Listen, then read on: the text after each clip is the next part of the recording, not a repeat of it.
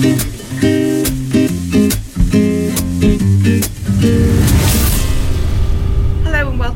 Latest episode of the NCETM Maths podcast. We're here today with Lizi and Becky, and we're going to learn more about using algebra tiles for secondary maths lessons. I'm going to get uh, Lizi and Becky to introduce themselves, and then we're going to hear all about how Lizi uses them in her lessons in her school. And uh, hopefully, you'll be able to take away from this podcast some practical tips that you'll be able to use in your lessons too. So, Lizi, if you'd like to tell us a little bit about yourself. Yep. Hi, I'm Lizi. I am a maths teacher, obviously, and a Key Stage 3 lead at Tytherington in Macclesfield. I've been teaching roughly 10 years and um, I'm just completing my first year as an NCETM Mastery Specialist, which uh, has been a really amazing journey so far.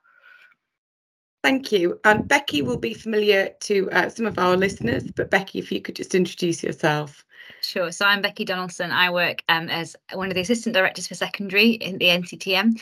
Before I joined the team, which is just over two years ago, I was a maths mat lead in Bristol, and before that, I was a head of maths in London. Excellent. Thank you both very much. Over to you. Great. Um, so Lizi, I would just like to start with kind of the big picture, really. So why use algebra tiles? What is it that you find you, you and your students get out of them? So, uh, algebra is such an abstract concept for students to grapple with. Uh, I find using the manipulatives provides a really helpful scaffold for not just uh, students that maybe struggle with it, but um, kind of grappling with algebra as a concept and the full kind of journey of algebra. It's really helpful to have something uh, concrete and visual for students to uh, relate the underlying structure of algebra and algebraic manipulation to.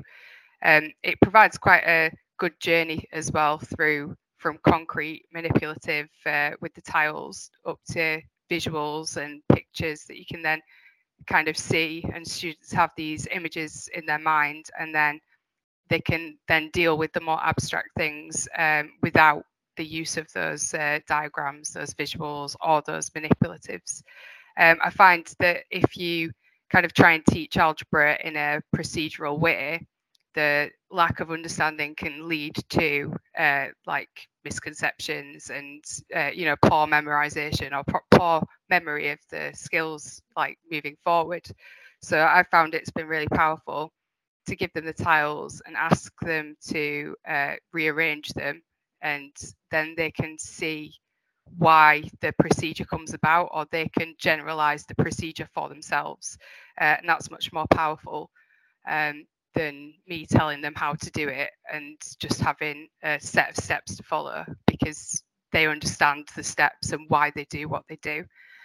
Um, it's always there to fall back on as well when you're going to do something a bit more complex. You can always go back to this. And if students um, you know they're uh, inevitably going to forget because that's what humans do. Um, you can show them the visual, or you can use the tiles, and normally it's just a little bit of a nudge, and they can go back to the abstract again later on. So I found them transform my teaching of algebra for that reason. Amazing. You talked about a journey there. I'm really intrigued to know where you start with algebra tiles, of which year group, which topic. What is the introduction that your students get to this manipulative? I think the journey is a kind of big part of using algebra tiles. Um, I found in the past, you know, I've tried to do with year 12 completing the square, and they've never seen algebra tiles before. Um, and it's quite an abstract thing completing the square and the tiles are quite abstract when you've never met them before and yeah. it, it kind of didn't go down so well so actually planning the journey back from kind of that point is uh, really important as a curriculum leader so me as key stage three lead i'm thinking year seven when they're introduced to algebra in the first instance uh, getting them used to the tiles and maybe doing some collecting like terms um, and then expanding and factorizing, which try and teach at the same time and to kind of emphasize that it's equivalence, it's different ways of writing the same mm. thing. Um, so we do that in year seven and then year eight, you can maybe move on to expanding and factorizing double brackets. And again, it's kind of an equivalence thing. Um, and year nine, maybe year 10, depending on the class, completing the square. Um, and completing the square, that was for me the kind of the game changer in in a nutshell for me, where I thought that the, I can see the power in this because it is so procedural if you just teach them, oh, you've got to half the coefficient of x. Whereas if they've got the tiles in front of you, they tell you and they can see why they've got to half the coefficient of x. Um, but yeah, if you just start with the algebra tiles at completing the square, you kind of not going to get the best out of it. And I think it is important that you kind of weave it into their journey through school and through different topics. And it's like a nice common thread for them to have throughout their kind of learning journey. Yeah, I completely relate to that completing the square moment. I had that moment embarrassingly late in my teaching career. I was like, oh, this is why it works because someone showed me with some algebra tiles. So yeah, I can, can well imagine the, the, the light bulb moment that you get in your classroom. You talk there about it being something they're really used to all the way through year seven, eight, and nine. I know some teachers perhaps um, might be less familiar with giving kids stuff in the lesson that the students actually having the manipulatives. Is it something that you give them or is it something that you demonstrate on the board? How do you make it work in your classroom kind of a practical level? So it, for me, it's been a journey as well. Um, sorry, overuse of the word journey, but it has. love the word um, journey. I, I kind of started with just visuals because I didn't we didn't have any algebra tiles in the department, so I used you know MathsBot and um, I even like made some out of paper initially to see if it was going to work because they, they are an investment. I would say if you buy in the actual tiles, and in my opinion, completely worth it. Uh, but, but I, I started with paper and visuals initially. Um, and I did occasionally, depending on the class size, I had a, like a, a nice small year nine class and I did give them the paper to play with. Um, and I, I, initially it was very visual. Uh, but yeah, I've since we've we've kind of been on this mastery journey, we've um, invested in some algebra tiles now, and um, I give them out one each, a set each. So um, they've all got something to manipulate in front of them. Um, I s- often try to do it under the visualizer as well if I can. Um, sometimes I'll like write a question in whiteboard pen on my desk under the visualizer and kind of show them how how to do it. Um, but yeah, I, I initially I couldn't because I didn't have the resources there. So uh, it's been only maybe the last uh, three or four months, and I've been trying it with like all of my classes because uh, I'm like a kid with a new toy that kind of wants to have a go at them in all my lessons. So um, yeah, I've learned a lot about how to use them effectively. Um, there is, you know, the novelty aspect, um, as I'm sure you can imagine, but the tiles are really quite inoffensive, I guess, in that sense. There's not a lot that they can do with the tiles um, you know, they might try and build them up, but you, if you kind of have the expectations of what you want them to use them for, um, if you make that clear and if you build it in a as a part of their maths curriculum from year seven, I don't foresee it being too much of an issue really. Uh, but kids will be kids at the end of the day, so um, it might even be worth giving them out and saying, right, go nuts for two minutes, and then you know, yeah and then I'm going to trust you after that. Down. Yeah, yeah, absolutely. You've tried to build a tower. Now the novelty's over. Let's do some maths with them. Yeah, um, but yeah, the, the, I find they're, they're really helpful for the kids because they can they can manipulate them. You, they can move them around, and it's you can't you don't get that same thing with uh, paper. It, it's really hard to move around. You don't get the same thing with like you doing it with visuals on the board, um, because then it's just you doing it. They don't physically get to do it themselves. So they are really powerful. Yeah, I was wondering if you could kind of elaborate on that power a little bit more um, and just talk a little bit about what you've seen change in your students' understanding since you started using algebra tiles. What have you been looking for in the classroom to evidence to yourself, really, that, do you know what, this is having an impact, this is really working? There's been like a really nice moment with my year nines recently where um, part of the point of using the algebra tiles is that they're not going to be needed forever. It is a first kind of step um, in the journey of algebra manipulation. They want you want to do them to be able to do it without because they won't have algebra tiles in their exam.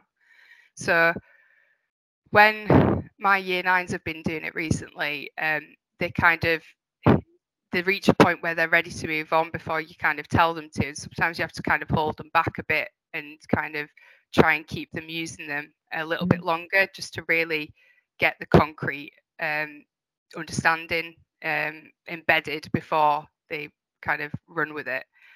And um, one of the students said to me when we were um, recapping, doing expanding, he was like, um, I can see uh, it, it, was how he saw it. So he, he wasn't using the tiles even though they're in front of him. He said, well, there's going to be a row of three X's and there's going to be uh, uh, three rows of threes. So it's going to be 3X plus nine. And that was really powerful for me because that means essentially the tiles are no longer necessary, necessary for that bit of his maths, but he can still see it in his head. Mm. And then therefore he can kind of do the process abstract now because he doesn't need the manipulative. That was yeah. really powerful. Um, the representation is really embedded in his head, really, isn't it? That's, yeah, that's there for him to access when he needs, not just when the stuff's on the table. Yeah, it's a mental visual that he has there, and that's yeah. how he's seeing the algebra now, rather than as an abstract bunch of letters and numbers. Mm, amazing. Um, I wonder if you could just talk us briefly through like a learning sequence that you use with algebra tiles um, either one from the or either you know one of the ones that you mentioned that's really powerful like completing the square or one of the earlier ones. Just what is the the kind of sequence of steps that you go through with students in the lesson? So um, the one that i'm probably more competent with because I've, I've done it the most would be expanding and factorizing yeah. like i said i don't teach them necessarily as two separate things in the first instance. It's about how do you see this do you see it another way?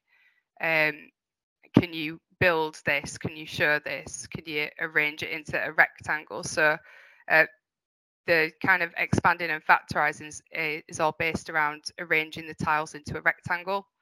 Um, and the dimensions of the rectangle for the like area would be your factorized form of the expression and then kind of the easy one for them to see is the area in terms of what the tiles are. So there's three X's and there's yeah. nine ones. So it's 3X plus nine. They see that easier. So it's kind of um, with the factorizing, getting them to see the dimensions. And um, for me, I'd kind of start with some factorized expressions. Um, how else could you see this? Let's build it. Can everyone see how this um, these tiles represent that expression. What el- what other expressions can you see in there? And then um, giving them the diagram or uh, uh, something that I've built and saying well what can you see with this? A lot of mini whiteboard work you know. If you see it one way can you see it another way? Um, and then give them like a factorized uh, or expanded version and being like can yeah. you build that?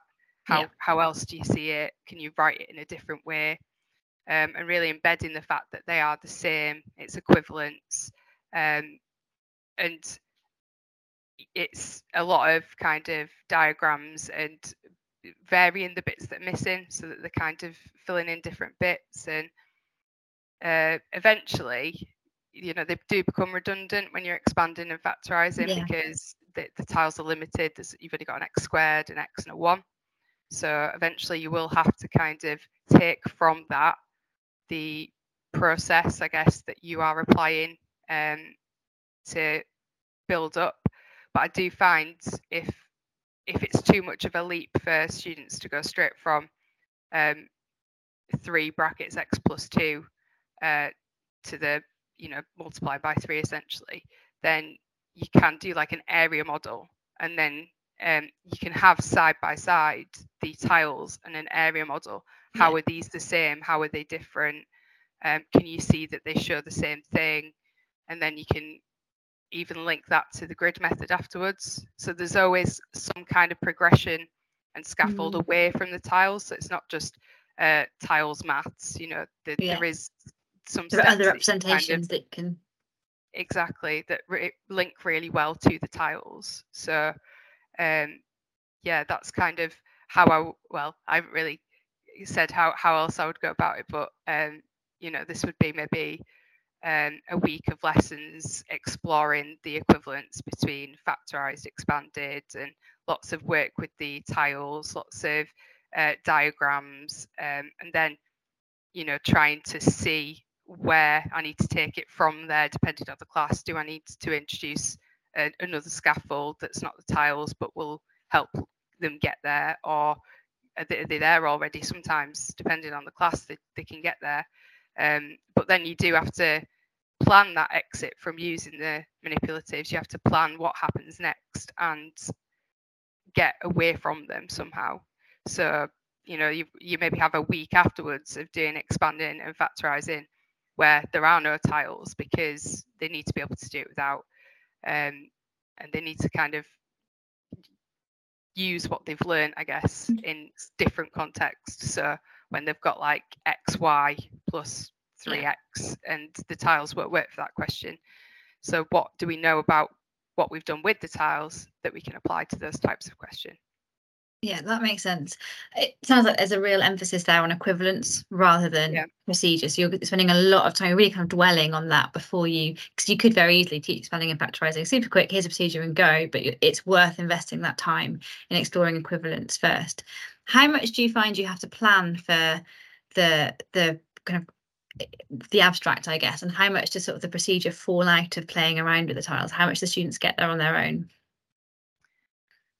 Oh, it kind of depends on the class, I think, um, and the student. You know, some students, some students really want the quick wins, don't they? They kind of want the quick procedure, and they'll try and shoehorn it in before the, before they're ready. And you almost have to slow them down a little bit and be like, "Hang on, keep using the tiles, and we'll see if that always works."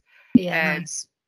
And yeah, it the the the procedure you have to kind of facilitate the discussion about the procedure, I would say, and guide them to seeing the procedure and how the procedure links to the tiles and what they've been doing. And it's even like sometimes alongside one another, you know, um, on one side having the structure, on the other side mm-hmm. having the abstract, and being like, can we all see how how these two are the same? Yeah, nice. So kind of planning ahead for that exit, like you were saying earlier, from the from the um from the manipulatives. Um, you touched on a, a, limitation there that things like where you have two unknowns, we have X, Y, the algebra tiles don't we prepare students for that. Are there any other limitations that you'd warn teachers about to think ahead if they're planning on using them in their own lessons? Oh yeah, there's a there's quite a few. I mean, obviously we've only got x squared, x and one. Um, the other thing is uh, because we're talking about area for factorizing and the, when there's negatives that's assuming yes. that you can have a negative length which is um, a difficult concept i suppose for students to get their head around um, also the fact that the x length is supposed to be an unknown and yeah, it's kind of fixed on the there. tile yeah and you see them as soon as you hand them out try and put the ones next to the x and see and they're like oh it's not quite five but it's not quite six and the, the design so that they're not exactly the same length nice. as an, any number of ones but there is still that misconception that they might think that x is somewhere between five and six because i can fit i can't quite fit five and six is too many so it must be between five and six and almost immediately that's what most kids will do they'll try and work out what x is by yeah. put, putting them next to um so yeah there's the, the other issue i've seen and I've not done it myself, but I've, I've just seen other people have done where they uh, use the tiles to try and create the right lengths. So they put like an X tile there to get mm. the right dimension or the right tile in the right space, and they might leave it there. It's almost like um, a title. Um, yeah. hard to explain, but then there's that misconception that that's part of the answer when it, yeah. actually it's it's kind it's there to help create the diagram. Um, so I've seen that be a bit of an issue. Um, I've seen something similar. It's a bit like when you're setting up a grid di- uh, like a grid method, and you're writing kind of the numbers on the outside. You put the tiles there to be the numbers, and that yes. can look like it's part of the solution rather than part of the question. So I guess that's something for teachers to think about how, uh, particularly moving from the manipulative to the abstract, how how you lay it out. There's some decisions you can make there that could potentially put misconceptions in the student's way. Yeah, exactly.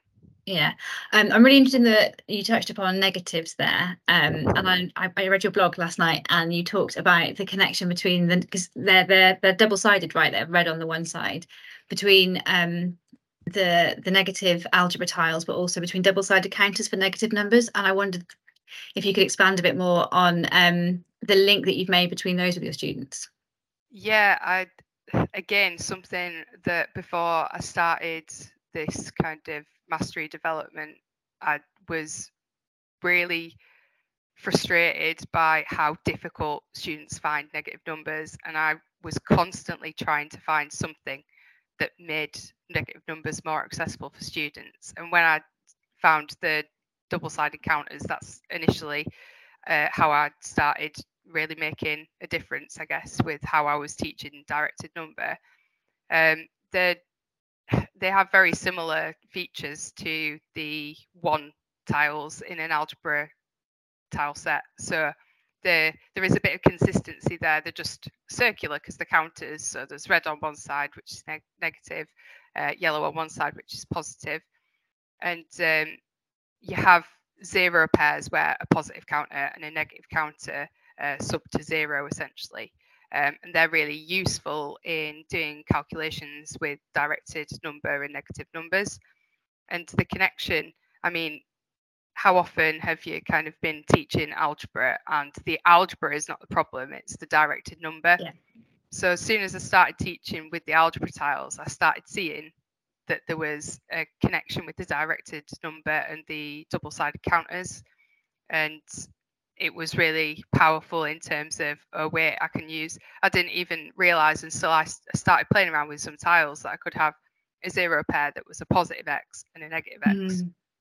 And I was like, oh, of course, they're just more zero pairs. Um, so, yeah, that's really powerful. If you do the legwork with negative numbers um, and the directed counters, it really follows on nicely into the algebra as well.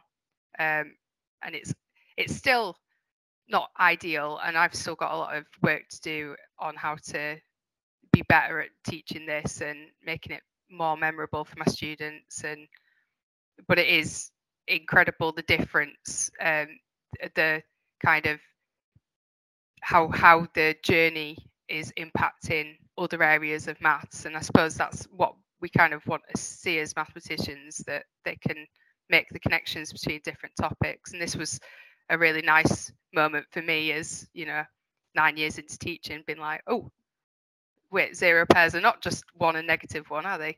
Um so yeah it, that that's something that really struck me um during kind of playing around with these because you know before i started trying to teach with the algebra tiles i was a novice and you know i read bits and i had a little bit of training with ncetm but the biggest learning journey for me has just been doing it with the kids and talking to the kids when they're using the tiles and you know that that would be a big takeaway message from me for anybody that's listening is to give it a go because it it is amazing and you learn more by doing it than you do from kind of trying to research it or watch it or listen to it yeah that feels like a really nice moment to stop coming, coming back to the journey there because it's it's not just been about the student's journey and it's not just the student's journey in algebra is it? Because you're talking about the connection with number and other aspects of the curriculum there but also that you as a teacher you know a decade in are still failing like you're on a journey with this and learning.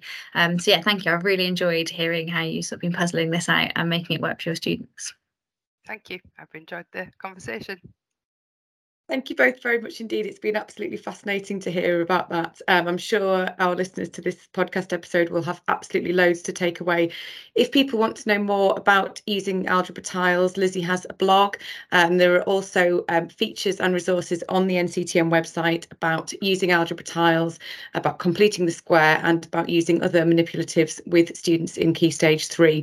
Thank you for listening, and we'll have another podcast episode for you again soon.